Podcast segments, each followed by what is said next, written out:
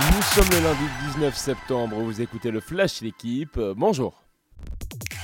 Et à la fin, c'est l'Espagne qui gagne. L'équipe de France battue hier en finale de l'Euro par les Espagnols 88-76. Un score lourd pour des Bleus étouffés par leur grand rival des grandes compétitions. Les coéquipiers d'Evan Fournier ont mené d'un petit point uniquement lors de la première minute. L'Espagne intraitable rafle le quatrième sacre européen de son histoire. Comme au JO l'an passé, la France échoue elle une nouvelle fois en finale. 11 ans également après le revers à l'euro lituanien. C'était déjà face à sa bête noire ibérique.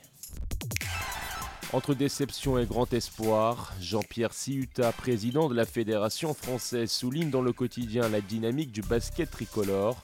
Bronze mondial obtenu en 2019, argent olympique en 2021, européen en 2022. Prochain objectif, la Coupe du Monde en Asie l'été prochain. Les cadres Nicolas Batum et Nando De Colo doivent faire leur retour. L'une des grandes stars de la NBA, Joël Embiid attend sa naturalisation française, alors que la pépite Victor Wenbanyama, 18 ans, 2m19, pourrait être aussi de la partie. Paris comme une évidence en clôture de la huitième journée. Le PSG a conforté hier sa place en tête de la Ligue 1 en s'imposant 1-0 à Lyon. Un but de Messi, une invincibilité en championnat avec deux points d'avance sur Marseille tenu en échec dimanche par Rennes. Les Lyonnais enregistrent eux leur troisième défaite de rang. Prochaine journée dans deux semaines, place à la trêve internationale. Enfin, mot de moto GP, plus de peur que de mal pour Fabio Quartararo. Le Français victime d'un crash a dû abandonner dès le premier tour au Grand Prix d'Aragon en Espagne.